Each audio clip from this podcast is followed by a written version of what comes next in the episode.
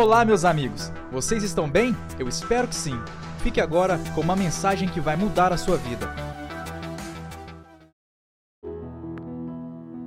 Quantos estão animados aí essa noite para ouvir e para receber a palavra de Deus? Quantos estão animados? Se você está animado para ouvir a palavra, escreva aí. Eu estou animado. Vamos lá, você que está no Instagram, você que está no YouTube, escreva aí. Eu estou animado para receber a palavra de Deus. Por que, que nós ficamos animados para ouvirmos a palavra de Deus? Porque nós sabemos que tudo que Deus fala, Deus. Ah, será que você já aprendeu? Tudo que Deus fala, Deus cria, meu irmão. Então, enquanto Deus está falando, Deus está transformando o ambiente, a sua casa, a sua família. Deus está destruindo aquilo que tem que ser destruído. Deus está derrubando os impérios do diabo, os ambientes de trevas, mas também está erguendo o reino dele enquanto ele está falando. Deus está destruindo e Deus está construindo, e a sua vida vai terminar alinhada com o céu até o final dessa palavra. Posso ouvir um amém? Glória a Deus. Vamos lá. Ah, abra a sua Bíblia comigo. Abra a sua Bíblia comigo lá em Salmos.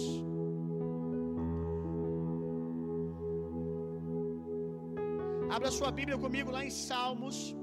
Salmo 46, verso 1. Eu quero proclamar essa verdade sobre a sua vida e eu quero que você se lembre dessa verdade aqui. Salmo 46, verso 1, já abriu? Então vamos ler. Deus é nosso refúgio e a nossa fortaleza, auxílio presente na adversidade. Eu gosto da tradução que diz: O Senhor é socorro presente no dia da aflição, no dia da angústia. Aí o salmista vai dizer: portanto, por causa disso, porque nós temos uma segurança, porque nós sabemos que o Senhor está conosco no dia mal, que o Senhor está conosco no dia da angústia, nós nada temeremos, nós não teremos medo de nada. Olha isso aqui.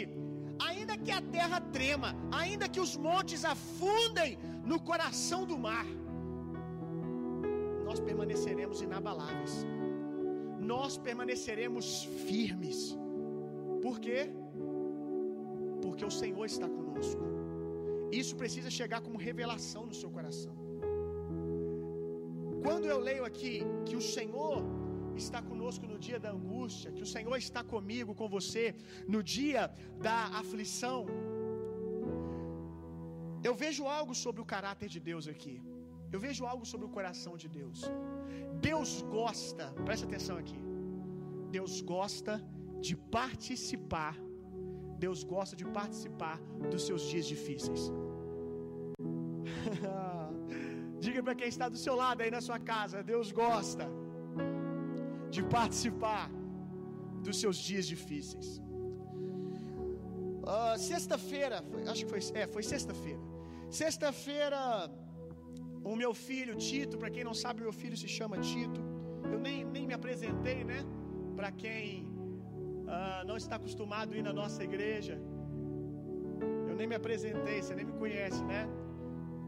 Pode me chamar de Bill, meu nome é William, mas todos me chamam de Bill. Eu sou pastor da igreja.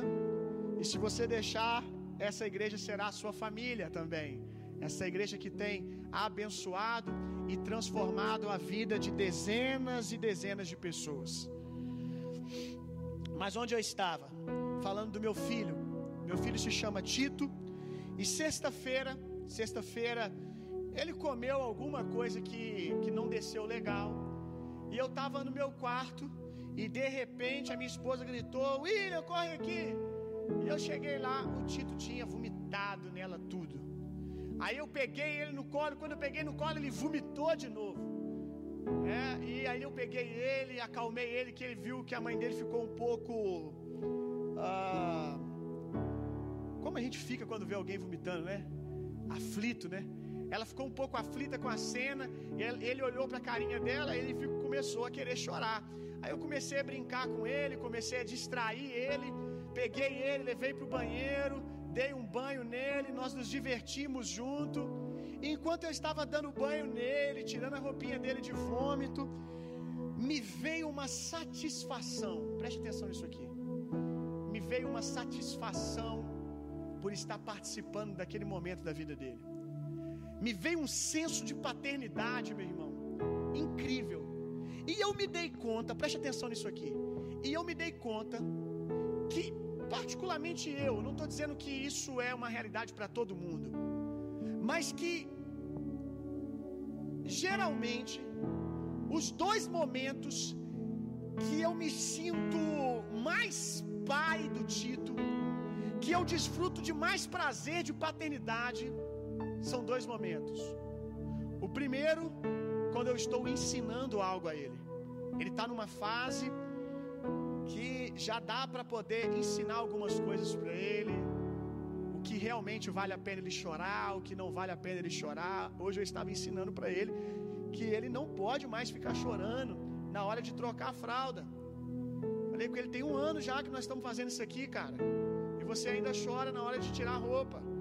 E eu ensinando ele, ele, ele, ele ia chorar, eu, Tito, ele olhava para mim, que ele aprendeu a fazer não, né? Ele fazia assim e começava a rir.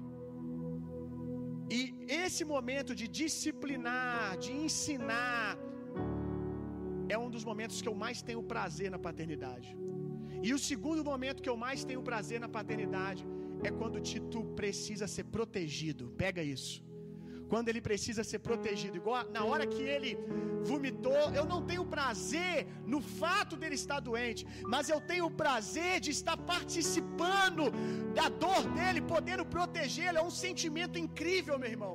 É um sentimento de o quanto meu filho precisa de mim e o privilégio que eu tenho de estar o envolvendo nos braços e distraindo ele, dizendo que está tudo bem. Meu Deus, isso é muito gostoso, meu irmão. Quando ele se machuca, quando ele cai, eu chego, ele está chorando. Pegar ele no colo e acalmar ele e ver como ele encontra segurança no meu peito, quando ele como ele encontra segurança na minha voz. Esses são os dois momentos que eu me sinto mais pai. E eu quero te dizer que quando eu estava tomando banho com o Tito, tirando o vômito dele e tendo essa satisfação estranha de estar ali naquele momento com ele, tem um estalo. Deus gosta também de participar dos nossos dias difíceis.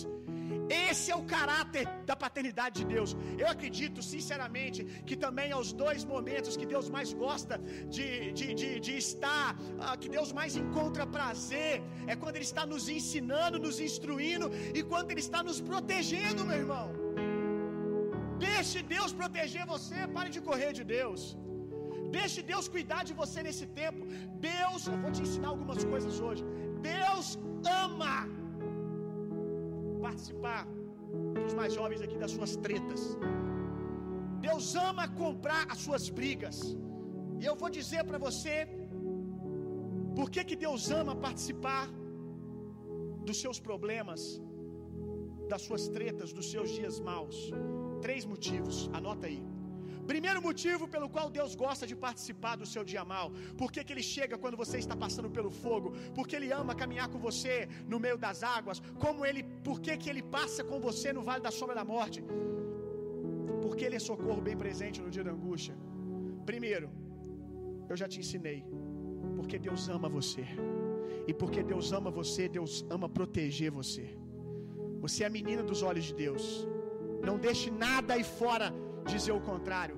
Não deixe essas más notícias dizer o contrário. Deus ama você. Mas eu vou longe agora, hein? Segundo, vamos continuar. Não é só porque Deus ama você, é porque Deus tem uma aliança com você. Deus cortou uma aliança com você, meu irmão. Assim como ele tinha uma aliança com Davi, assim como ele tinha uma aliança com Abraão. Eu não digo assim como, na verdade, uma aliança superior. Deus tem comigo e com você. Por isso Deus compra as suas brigas. E terceiro, e terceiro, eu já tenho andado com Jesus um tempo. Eu já tenho andado com Jesus um tempo e eu tenho percebido uma coisa. Deus gosta de briga com o inferno. Deus gosta de desafios. Deus gosta de impossibilidade. Deus tem prazer em guerrear, meu irmão. Deus ama esse ambiente do impossível, porque exalta o nome dEle, porque só Ele que pode resolver, meu irmão. Deus ama esse lugar. Então, sabe uma frase que a gente costuma dizer? Os nossos avós diziam mais: Menino, para de dar problema para Deus. Deus já tem muita coisa para resolver. Sua avó falava isso. Para de ficar falando o nome de Deus. Para de ficar clamando a Deus. Deus tem muita coisa para resolver. Deixa eu dizer uma coisa para você. Se é um problema seu, Deus te ama. Deus tem uma aliança com você. E terceiro, Deus gosta de resolver problema, meu irmão. Deus gosta de resolver problema. Sabe como os salmistas falam sobre ele? Deus da batalha, Deus da guerra, Senhor da guerra, meu irmão. Aquele que é, é, forte, poderoso, que nunca perdeu uma batalha. E ele já entrou em batalha que é para mais de metro, meu irmão. E ele nunca perdeu nenhuma.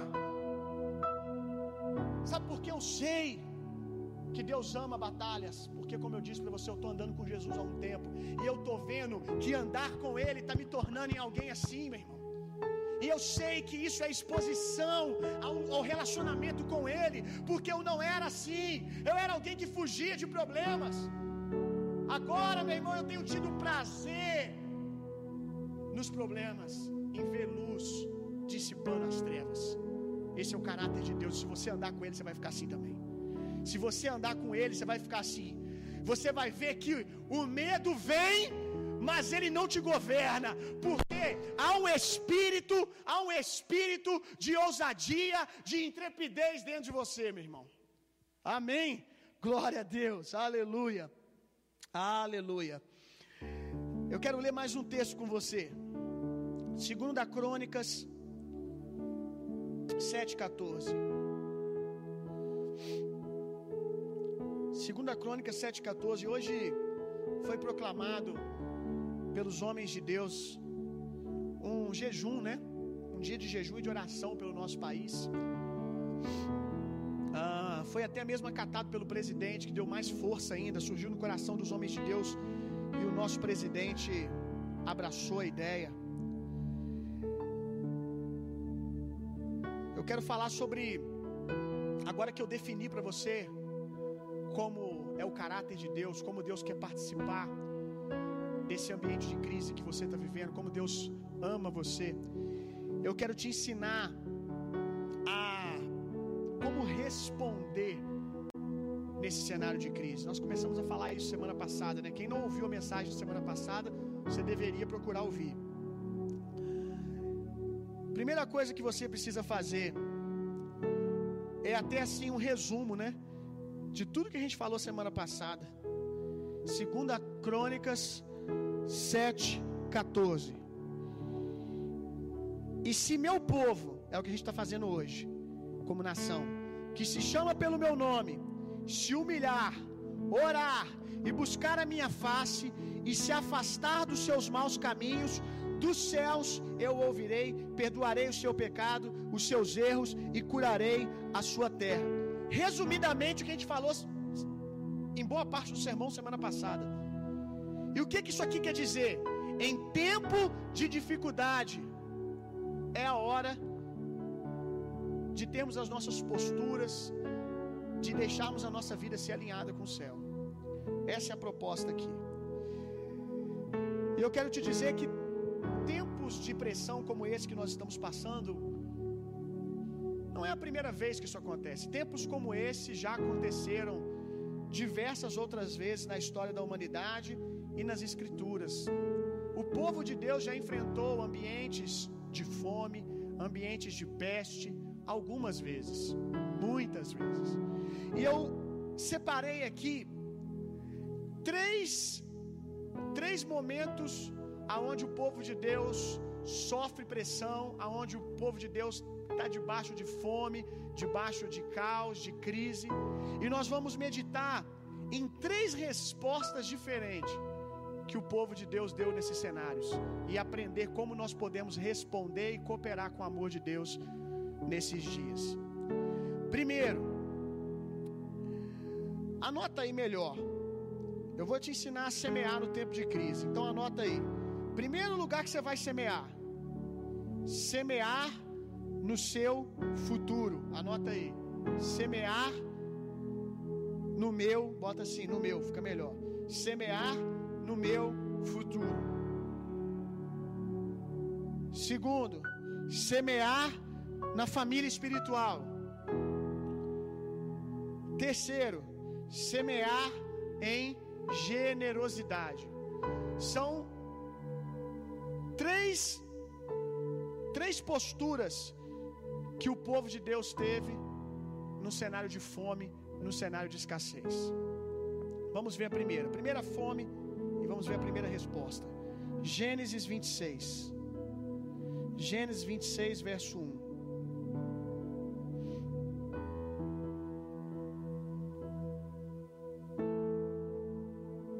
Gênesis 26, verso 1.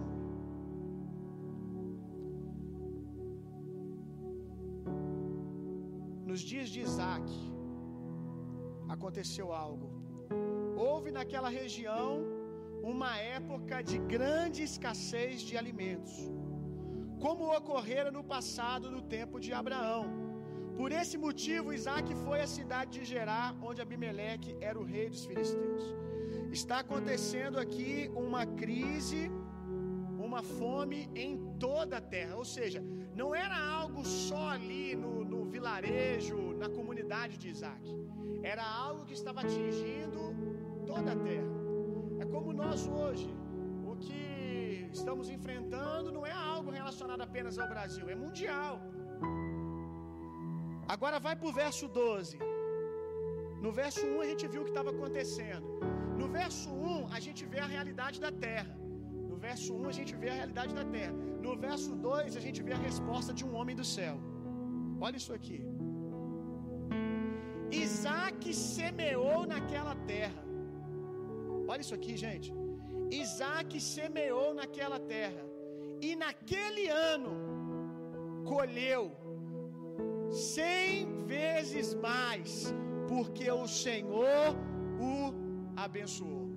Meu irmão, o que, que é a coisa mais normal de alguém fazer quando está num ambiente de escassez, de crise?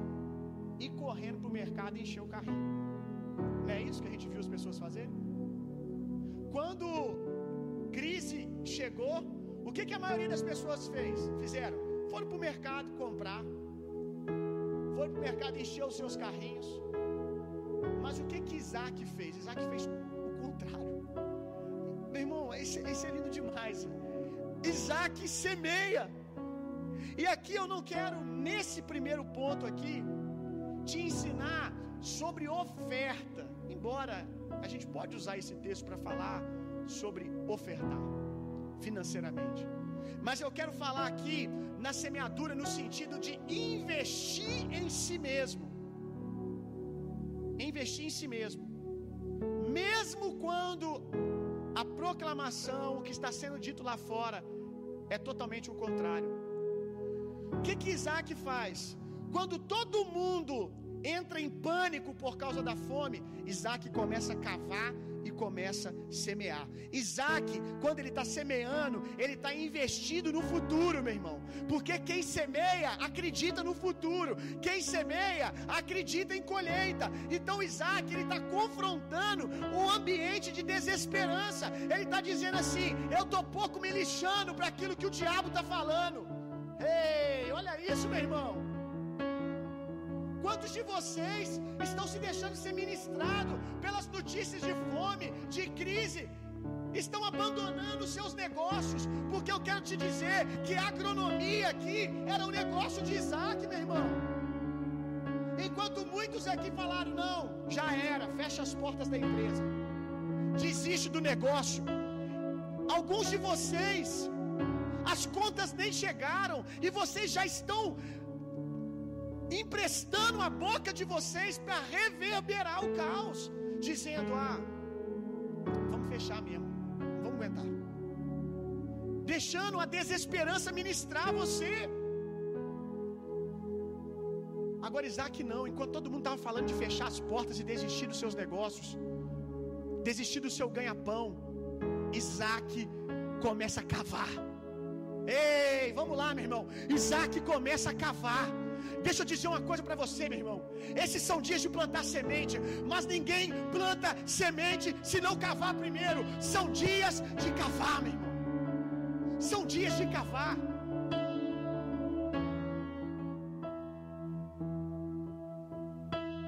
Como assim cavar? Investir em você. São dias de investir no seu negócio. São dias de investir na sua família. O que, que você pode fazer nesse cenário? Tenho dito nas lives. Você pode pegar e tirar esse tempo para estudar, meu irmão. Você pode tirar esse tempo para fazer cursos online. Isso é semear no seu negócio. Isso é enquanto todo mundo está falando, vamos fechar as portas, está dizendo, vou nada. Eu não vou, eu não vou fechar, como vou prosperar ainda. Como quando todo mundo tiver com fome, eu vou ter para mim e para as outras pessoas. Porque eu não vou deixar esse ambiente falar comigo. Sou eu que falo para as circunstâncias. Sou eu que falo. Sou eu que Ai, quando o profeta ele ouve do Senhor, o que que você vê? Ele diz: Eu vejo uma vara de amendoeira. Aí o Senhor, preste atenção a isso aqui. Aí o Senhor diz: Viste bem, porque eu velo para cumprir a minha palavra. Eu quero te ensinar uma coisa. Provavelmente não tinha nenhuma vara de amendoeira diante do profeta. Ele disse o que estava na cabeça dele. Ele disse: Deixa eu experimentar esse, esse negócio aí. Então é para me dizer. Então eu digo: Tem uma vara de amendoeira. Aí o Senhor disse: Viste bem, eu velo para cumprir a minha palavra. Porque você disse, agora tem uma vara aí. Ei, meu irmão, o que, que você está vendo? Você está vendo as circunstâncias e está falando as circunstâncias. Ei, meu irmão, cave, cave, cave. Chegou a hora do povo de Deus, meu irmão. Chegou a hora, escuta o que eu estou te falando. Os céus estão favoráveis para os filhos de Deus. Não desista do seu empreendimento, não desista do seu negócio. Pelo contrário, cave e semeie, cave e semeie, cave e semeie. É tempo de semear. Alguns de vocês, Alguns de vocês estão tão doentes emocionalmente, tão doentes emocionalmente, que você fala, nós estamos num ambiente de, presta atenção nisso aqui, nós estamos num ambiente de crise financeira. Eu acho que eu vou quebrar, eu acho que eu vou passar necessidade. Aí você está tão doente emocionalmente que você está pegando o seu dinheiro. Olha como é que isso não é inteligente. Você está pegando o seu dinheiro você está comendo mais do que você devia. Você está pedindo lanche, você está comendo sementes que você tinha que estar tá plantando. Agora é hora de semear, meu irmão. Pegue o pouco de recurso que você tem. Claro, supra suas necessidades, mas invista nos seus negócios. Invista no projeto que Deus te deu, invista no sonho que Deus te deu. O texto diz que Deus abençoou a semente de Isaac. Gente, uma, uma, uma semeadura gerar cem vezes mais não é natural, é sobrenatural. Deus botou a mão. Sabe por que, que Deus botou a mão, meu irmão? Porque fé provoca Deus. Sabe por que, que Deus botou a mão? Porque fé provoca Deus. Atitudes de fé nesse momento vão convidar aquele Deus que eu narrei aqui no início, que gosta de participar de problema. Atitudes de fé serão um convite para a manifestação de Deus. Então tem atitudes de fé agora, meu irmão. Deus vai botar a mão. Tudo que nós semearmos nesse tempo vai prosperar, porque Deus vai potencializar a nossa semeadura. E eu vou dizer algo para você, para a gente terminar esse primeiro ponto. Cuidado, cuidado, meu irmão. As más notícias querem matar a sua esperança. As más notícias querem matar a sua expectativa de futuro. Não permita isso acontecer. Porque o diabo sabe que o que está para nascer de dentro de você vai prosperar e abençoar a vida das pessoas. E eu não estou falando agora só de coisas materiais, é muito mais que isso. O diabo sabe que aquilo que está para nascer de você vai abençoar muitas pessoas. Que você se manter de pé, você será um porto seguro para as pessoas. Então, querido, não deixe as más notícias matar a esperança no seu coração. Esperança é algo muito poderoso, meu irmão. Quando a gente perde a esperança, a gente começa a morrer. Quando a gente perde a expectativa de futuro, a gente começa a morrer gradativamente. E é exatamente isso que o diabo quer fazer com você com as más notícias. Tenho dito, guarda os seus ouvidos, só ouça o céu, porque a terra está dizendo: vem fome, mas os céus estão dizendo: cavem e plantem sementes, que o tempo de uma colheita sobrenatural está chegando. Amém. Glória a Deus. Segunda fome, Neemias capítulo 5. Vamos lá. Neemias capítulo 5.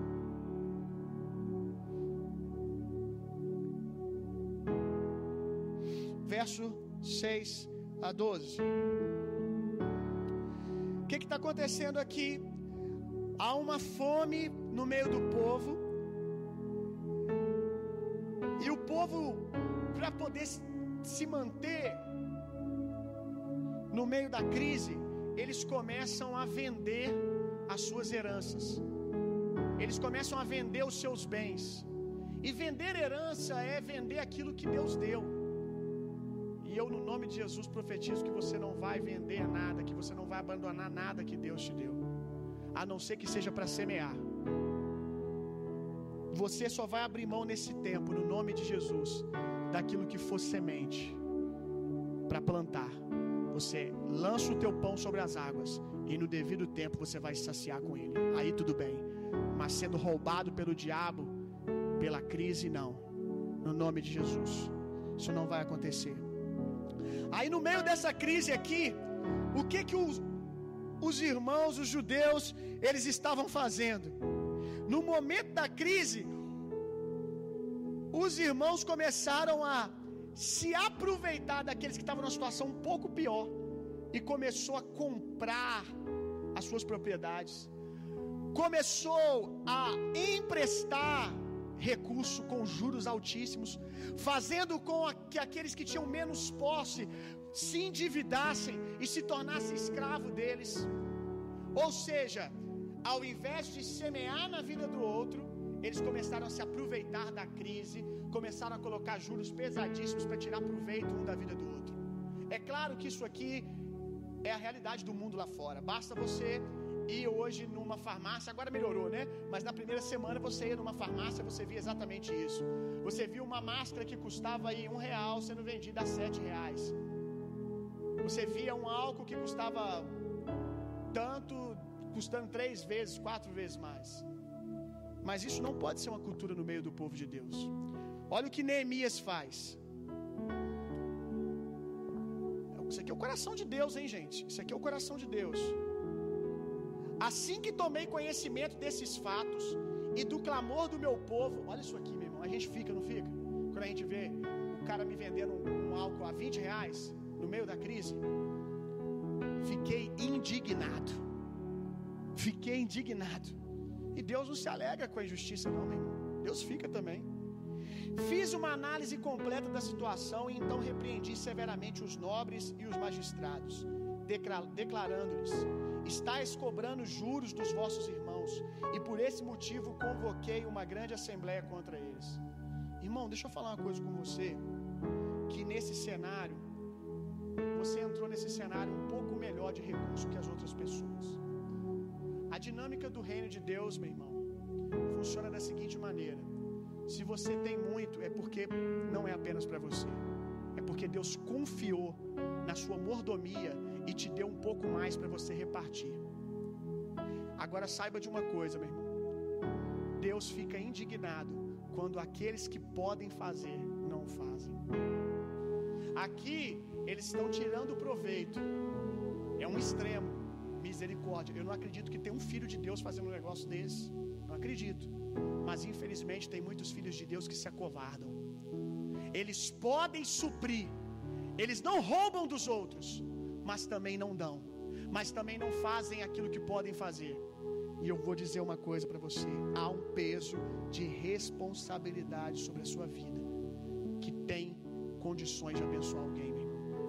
Deus espera que você seja um bom mordomo e supra os filhos dele. Verso 8: E afirmei-lhes: Nós, segundo as nossas posses, compramos de volta os nossos irmãos judeus que tinham sido vendidos aos outros povos. E agora vendestes os vossos próprios irmãos, assim eles teriam que ser vendidos a nós outra vez. Eles, diante dessa informa, inf, confrontação, não tiveram como responder e ficaram em silêncio. Muita gente vai ficar em silêncio diante de Jesus no dia do juízo, irmão. O Anderson ele fala muito sobre isso, sabiamente. O dinheiro de Jesus é para a obra de Jesus, meu irmão. Quando o Senhor perguntar o que que a gente fez com o celeiro que estava transbordando, que era para transbordar na vida do outro, mas a gente só enriqueceu, a gente vai ficar igual esse povo aqui, sem palavra. Então prosseguir, uh, os admoestando. O que estás fazendo é injusto. Deveis agir sob a direção do amor respeitoso. Olha que coisa linda. Deveis agir sob a direção do amor respeitoso para com nosso Deus, a fim de evitar a zombaria e a humilhação por parte dos outros povos, nossos inimigos. O que, que ele está dizendo aqui? Ele está nos ensinando que existe uma expectativa nas pessoas lá fora, porque nós vendemos algo, nós vendemos uma imagem de que nós somos o povo do amor que tem tudo em comum, que nós compartilhamos os nossos bens, que nós nos preocupamos uns com os outros. Aí aqui ele está falando: o que, que as outras nações vão falar de nós? Vão zombar de nós. Verso 10. Eu, os meus irmãos e os meus amigos também estamos apresentando dinheiro e trigo ao povo. Todavia, vamos acabar com a cobrança de juros. Devolver-lhes, pois, hoje mesmo suas terras, campos, vinhas, oliveiras e todas as suas propriedades, bem como todo o valor em juros que cobraste deles. A centésima parte do dinheiro do trigo, do vinho e do azeite. Então eles responderam: restituiremos tudo o que nos pediste e, nos, e, e, não exigiremos mais nada deles. Então convoquei os sacerdotes e fiz que fizesse um juramento diante do Senhor. O que, que Neemias está fazendo aqui? Havia um espírito de egoísmo no meio da crise, havia um espírito de individualismo que estava afrontando a cultura do reino de Deus de honra, de generosidade. Então Neemias ele vem e confronta o povo dizendo: "Ei, não é assim a dinâmica do céu. Não é assim que nós nos movemos. Vamos abençoar uns aos outros, vamos contribuir, vamos ser generosos uns para com os outros, vamos cuidar um do outro. Esse momento, meu irmão, é um momento perigoso. Por quê? Porque é normal que no instinto adâmico, a nossa, nossa velha natureza, da nossa carne, a gente seja tentado no meio dessa crise pensar só em nós. É muito tentador. E às vezes a gente se esconde até de uma espiritualidade, porque eu tenho que cuidar da minha família, do meu filho, da minha esposa, então eu vou juntar dinheiro enquanto os meus irmãos lá fora estão passando necessidade. É muito tentador agora, meu irmão, a gente se acovardar. A gente dizer que a gente crê que Deus é conosco, que Deus está nos guardando, que Ele é nosso refúgio, socorro bem presente no dia da angústia, que vem um tempo de favor de Deus, mas eu estou ajuntando enquanto pessoas não têm nada. Nós precisamos, meu irmão, tomar muito cuidado, porque a nossa família espiritual, agora eu falo para a nossa igreja, a nossa família espiritual ela tem uma cultura de, genero, de generosidade. A gente tem essa natureza, a gente tem essa identidade. E a gente tem que tomar cuidado agora para nesse ambiente não sermos tentados a termos uma postura covarde. Ontem, ontem, sexta-feira, sei lá, não sei se foi ontem, se foi ontem de ontem, tô meio, acho que tá todo mundo perdido no tempo, né? Tá todo mundo no, nesse limbo, nessa loucura. Um dia desses aí, eu tava passando no quintal da minha casa e eu vi uma cobra. Moro no sítio, era comum isso acontecer, apesar que deveria ser comum, mas lá não acontece muito. Mas eu vi uma cobra e no exato momento que ela percebeu a minha presença, ela correu e se escondeu. E é exatamente isso que nós corremos o risco de fazer diante do medo, diante de uma pressão, diante de um anúncio de crise, nos escondermos. Mas não é hora de nos escondermos, é hora de nos manifestarmos como filhos de Deus. É hora de nós afirmarmos ainda mais a nossa cultura de honra, a nossa cultura de generosidade. Atos capítulo 2, verso 45. Todo mundo conhece. Atos 2, verso 45. O que está acontecendo aqui? Eles tinham tudo em comum. Eles compartilhavam seus bens. Eu quero só, só jogar uma âncora aqui. Eu quero pontuar uma coisa aqui. Tudo que nós estamos falando aqui, meu irmão, não flerta em nada, em nada, em absolutamente nada, com qualquer tipo de cultura, de cultura não, melhor dizendo, ideologia comunista. Por quê? Porque aqui não há uma imposição para que as pessoas façam. Não é algo de fora para dentro, é algo de dentro para fora. Quando aqui diz que eles tinham tudo em comum, não era porque tinha um governo ah, obrigando eles a repartir os seus bens, é porque eles tinham o coração de Deus. E é isso que nós precisamos nesses dias, meu irmão. Nós precisamos liberar o coração que nós temos. Eles tinham tudo em comum. Isso, isso precisa nos guardar, meu irmão, de toda mesquinhez, de todo egoísmo. Nós não precisamos de nenhuma imposição, porque nós temos esse coração, meu irmão. Deus nos deu esse coração, é um bom momento para honrarmos uns aos outros. É um bom momento para investirmos numa cultura de honra na família. Não é apenas sobre dinheiro. Tantas coisas você pode fazer por alguém nesses dias, meu irmão. Como sair do seu lugar de segurança, pensando assim: olha, eu estou bem emocionalmente, eu estou bem, eu não vou cuidar de ninguém porque eu não quero arriscar me desgastar emocionalmente, então eu vou ficar aqui escondidinho. Não, não, não, não. Você pode ofertar as suas emoções. Você está bem emocionalmente nesse momento? Então vá cuidar de pessoas. Vá ligar para alguém. Vai ouvir alguém, passar uma hora ouvir alguém chorando, botando as suas dores, as suas ansiedades para fora. Vá orar por alguém. Nós temos feito algumas coisas como igreja, meu irmão. A gente tem oferecido ajuda para os senhores de idade que não podem ir até o mercado. Tem gente da nossa igreja indo até o mercado para eles, comprando remédio, fazendo compra. A gente botou um, um, uma linha de telefone 24 horas aberta para as pessoas poderem ligar, para as pessoas poderem desabafar, receber oração. Cesta básica que a gente está juntando para poder ofertar na vida dos irmãos. Estamos montando uma rede de apoio aos microempreendedores da igreja, vai surgir aí nos próximos dias. O que, que você pode fazer? Que tipo de oferta você pode dar? Talvez você não se encaixa nesses que podem ofertar financeiramente, você pode ofertar espiritualmente, emocionalmente. Então faça. Aquele que pode fazer, deve. Aquele que pode fazer nesse momento, deve. Terceira fome e terceira reação. Atos 11.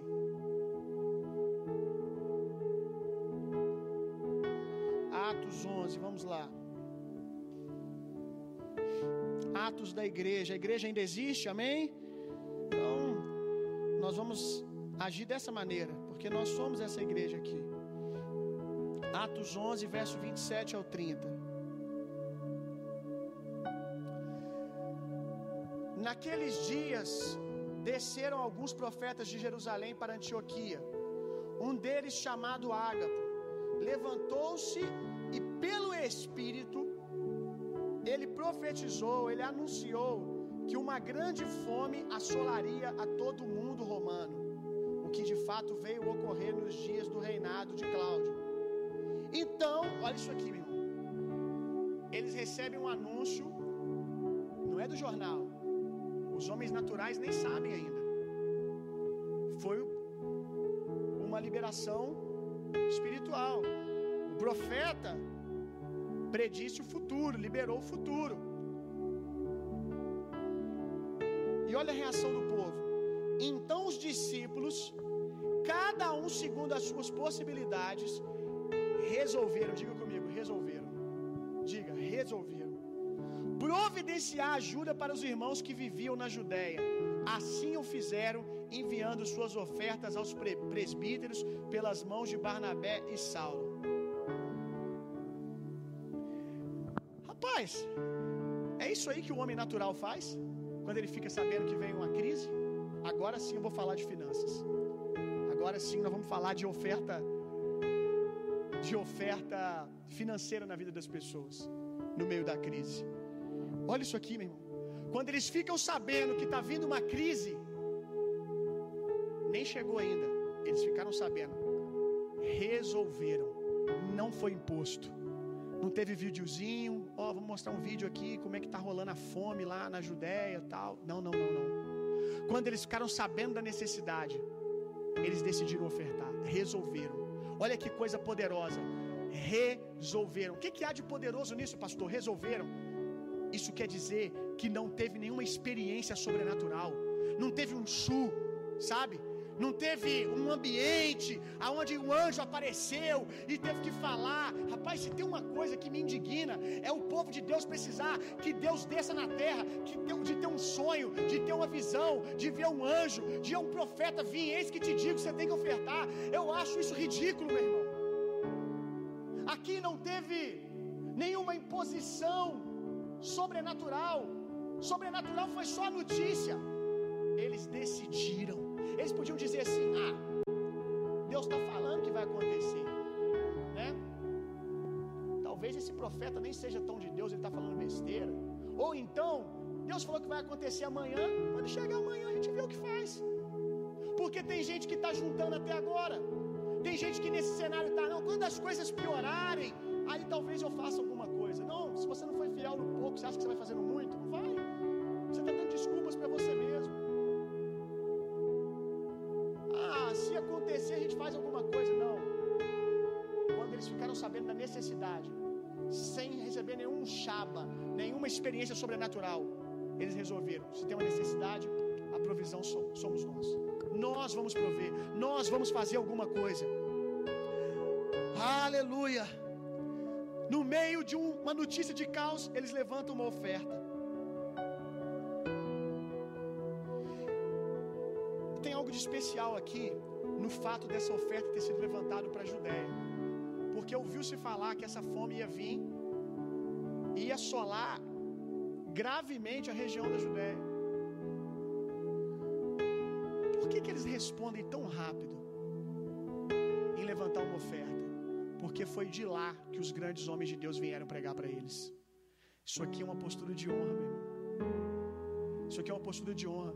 Nós não vamos deixar aqueles que semearam na nossa vida. Lembra que eu falei no começo da dinâmica do reino? Nós não vamos deixar, acho que foi na hora da oferta que eu falei. Nós não vamos deixar aqueles que semearam em nós, que agora estão precisando, passar necessidade. Nós vamos cuidar dos nossos pais espirituais. Nós vamos cuidar daqueles que nos abençoaram. E eu quero te fazer uma pergunta: aonde você foi alimentado, fortalecido para ser quem você é hoje? Sua igreja local? Ótimo. Tenho certeza que a sua igreja tem parte na construção de quem você é. Mas não é só a sua igreja. Quem pregou o evangelho para você? Quem um dia liberou uma palavra na sua vida? Quem contribuiu para você ser e estar aonde você está agora? Pois você tem uma dívida. Uma dívida de amor com essas pessoas. Se a sua igreja local contribuiu com você na sua formação, cuide agora, meu irmão. Cuide da Judéia agora. Honre agora.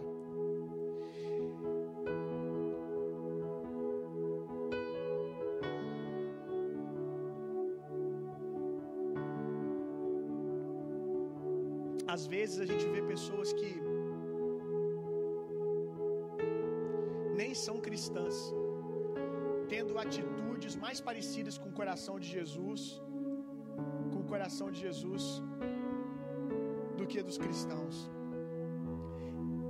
Eu tenho visto assim naquele, naquele Instagram, razões para acreditar, tantas atitudes das pessoas,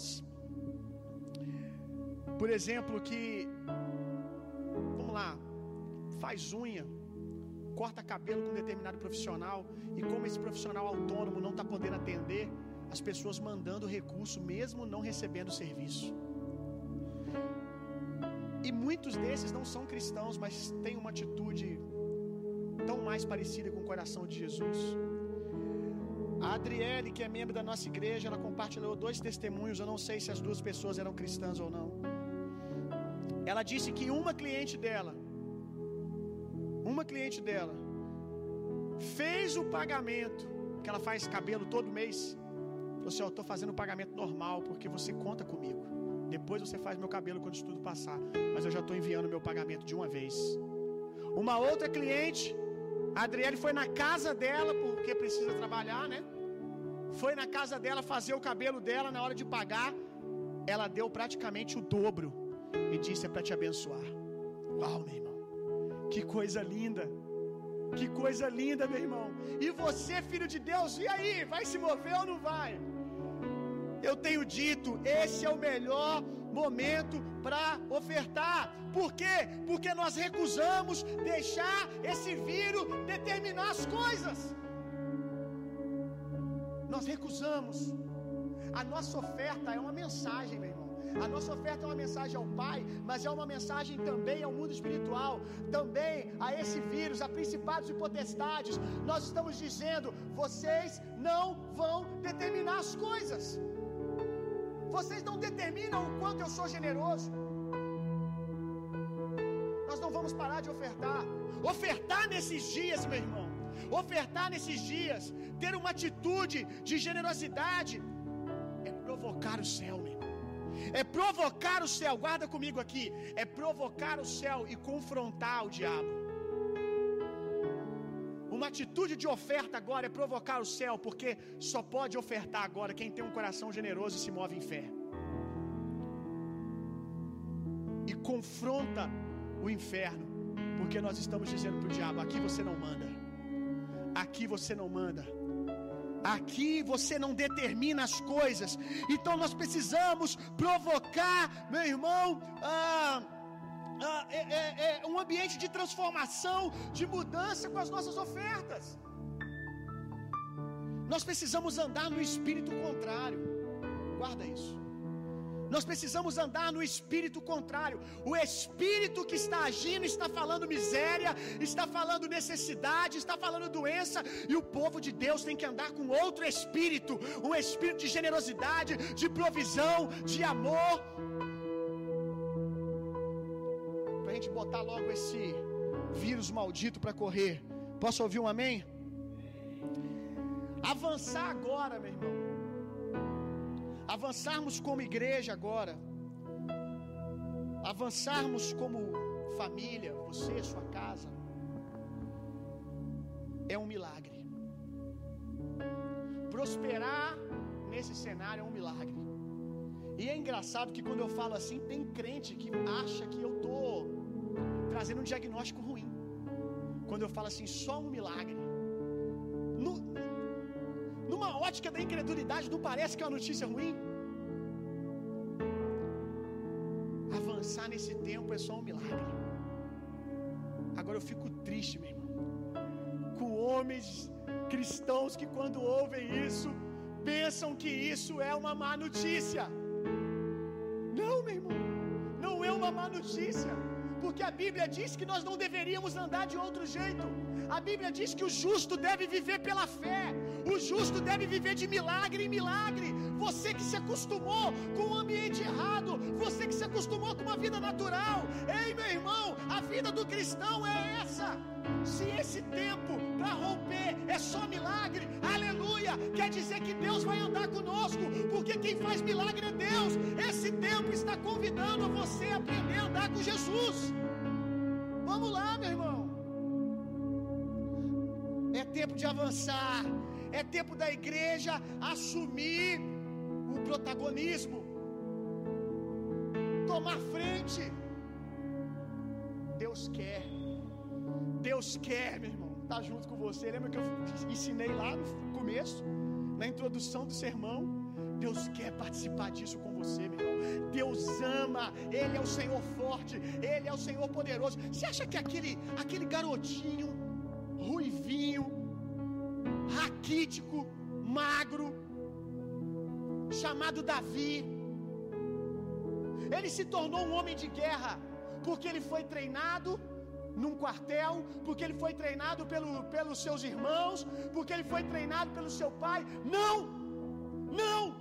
Davi se tornou aquele homem porque, enquanto ele estava sentado na pedra, cuidando do rebanho, que empurraram ele para lá, para um lugar de humilhação, para um lugar de rejeição, mas ao invés dele falar o que ele estava vendo, ao invés dele ficar falando a rejeição, ele cantava e proclamava ao Senhor. Então eu quero te dizer: Davi não se tornou um homem de guerra, Davi não se tornou um homem de batalha, um matador de gigante, sendo treinado em quartéis de maneira natural. Davi se tornou um homem de guerra andando com Deus. Você não pode andar com Deus e continuar sendo alguém frouxo, meu irmão. Ei, vamos lá, meu irmão. Você não pode andar com Deus e permanecer sempre um covarde. A presença de Deus, a natureza de Deus muda a sua natureza. Se você está andando com Jesus há pouco tempo, tudo bem, meu irmão. Continue. Continue. Eu era esse cara. Eu ainda tenho alguns medos, mas eu vejo mês a mês. Quanto mais eu ando com Deus, mais ousado eu vou me tornando. Quando a minha esposa ficou grávida, num momento difícil da nossa vida, um momento difícil financeiramente, nós não tínhamos salário, nós não tínhamos recurso, estávamos começando uma igreja com 30 pessoas. É, irmão, nós não sabíamos se as pessoas iriam dizimar ou não. De repente a gente fica sabendo que a minha esposa está grávida. E a primeira coisa que eu disse para ela é: O Tito é um homem de Deus, e homens de Deus vêm à terra com provisão.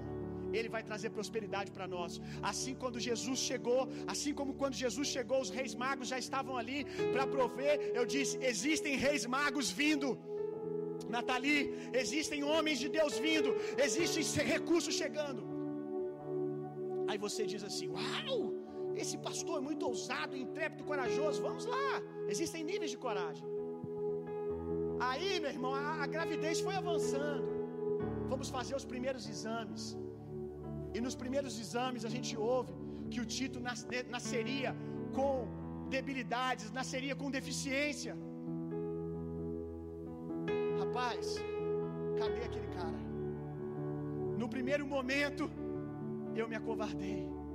Eu vi medo chegando forte, querendo me abraçar, medo querendo me engolir. E a cada exame que a gente fazia aumentava mais a suspeita de que ele nasceria com algum distúrbio. E enquanto o medo vinha, eu decidi uma coisa: eu não vou parar de andar com Deus. Eu continuei andando com Deus. E à medida que os meses iam passando, as notícias ruins iam aumentando, mas o meu, o meu, o meu coração ia se enchendo de ousadia por andar com Deus, de intrepidez, e o medo foi perdendo força. E graças a Deus, aleluia, o meu filho é um milagre. Se eu parar para contar aqui, você vai ficar de cara com a quantidade de milagre que já aconteceu na vida dele. E vai acontecer na vida dos seus filhos também, em nome de Jesus, da sua casa. E andando com Deus, meu irmão. Hoje, depois de passar nove meses nessa jornada andando com Deus, hoje eu me sinto mais ousado e mais corajoso do que eu era. Davi se tornou um homem de guerra porque ele andou com Deus da guerra, com Deus que não perde batalhas. Ande com Deus nesses dias, meu irmão. Ande com Deus nesses dias. Esses 40 dias estão te convidando a aprender a andar com Deus, porque nós vamos sair. Eu, eu tenho tido uma imagem na minha cabeça que quando abrirem a porteira nós vamos sair, meu irmão, como bois selvagens, aleluia, cheio de força, cheio de vitalidade. Eu quero orar por você para a gente terminar. É tempo de milagre, meu irmão, aleluia. Homens de Deus devem ficar empolgados com dias assim, irmão. É tempo de milagre. É tempo de milagre. É tempo de milagre, Jesus. Ah, Jesus, eu quero ser totalmente revestido, preenchido por essas verdades aqui, Senhor. Tome-me por inteiro, Jesus. Que todo espírito de medo, de dúvida, de incredulidade vá embora e que ganhe força em nós a tua natureza de ousadia e de intrepidez. Eu oro, meu irmão, para que você entenda que um romper de Deus está chegando. Domingo que vem eu vou pregar sobre isso na Páscoa. Um romper de Deus está chegando. Mas eu já quero hoje ver alguns romperes acontecendo. Eu quero hoje ver alguns romperes acontecendo. Você quer viver um romper na sua vida? Ei, você que está me ouvindo aí no Instagram, você que está me ouvindo aí no YouTube, você quer viver um romper na sua vida? Você precisa cavar poços aí dentro. Na verdade, você precisa cavar mais que poços, você precisa achar uma fonte de água aí dentro. E essa fonte de água se chama Jesus. Se você não confessou Jesus como seu Senhor e Salvador, eu quero te dizer que você precisa dele para viver um romper. E o primeiro romper que você precisa viver é sair da morte espiritual, da morte da sua, da sua vida espiritual, vida emocional. E ser cheio da vida de Deus, nascer para uma nova vida. Você precisa de salvação. Esse é o primeiro romper que você precisa. Se tem alguém aí do outro lado que está ouvindo essa mensagem, talvez você foi sempre à igreja, ou é a primeira vez que você ouve um culto na sua vida. Eu não sei se você frequentou um dia, foi em igrejas evangélicas, católicas, você buscou Deus em outras religiões, você foi em muitos lugares, mas hoje Deus está falando com você. Hoje, enquanto eu falava, o seu coração estava queimando e você estava dizendo: O que, que é isso, cara? Talvez você disse: Eu nem fui com a cara desse pastor, por que, eu estou aqui até agora ouvindo essa mensagem? Talvez a primeira coisa que você fez ao olhar para mim, você falou assim: Ah, que cara sem noção, cara tatuado, não gostei desse cara. Mas você se viu preso pela palavra de Deus. Você se viu preso e você foi ouvindo, foi ouvindo, foi ouvindo, e o seu coração queima enquanto eu falo. O seu coração queima, é como se você sentisse Deus te chamando. Deus quer liberar um rio de dentro de você que vai anunciar um romper na sua vida, meu irmão. Vai começar um romper. Eu quero perguntar se tem alguém aí do outro lado que quer entregar a vida para Jesus. Talvez você já fez essa oração entregando a sua vida para Jesus um dia. Mas você se afastou do ambiente do reino de Deus, família espiritual. Estava andando por terras distantes. Mas essa noite o seu coração queimou. Você caiu em si como filho pródigo. E no seu coração você disse: Não dá mais para ficar longe. Chegou a hora de voltar para casa. Eu preciso ir para a casa do meu pai porque lá tem comida para mim. Você experimentou a comida essa noite. Sabe por que, que você está se sentindo forte agora? Sabe por que, que você está se sentindo melhor agora? Porque essa é a comida que tem na casa do pai. Essa é a comida que tem na mesa do Pai. E eu quero dizer para você: Deus não te chamou apenas para degustar pequenos pedacinhos. O banquete é seu, é só o começo. Confessa Jesus no seu coração como seu Senhor e Salvador. Volta para Jesus agora se você está distante.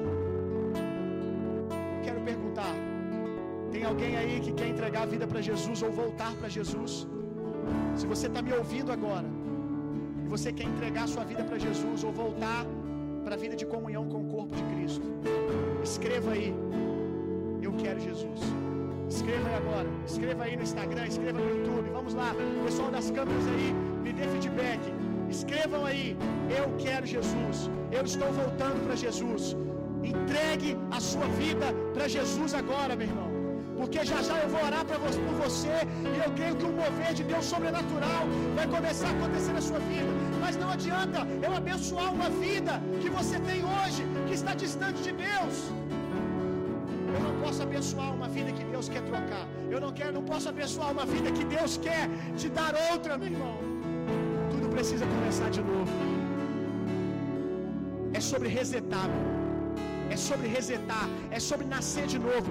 Se você quer nascer de novo, se você quer entregar sua vida para Jesus, diga aí agora: Eu estou voltando para Jesus, porque nós vamos orar por você, nós vamos abençoar você.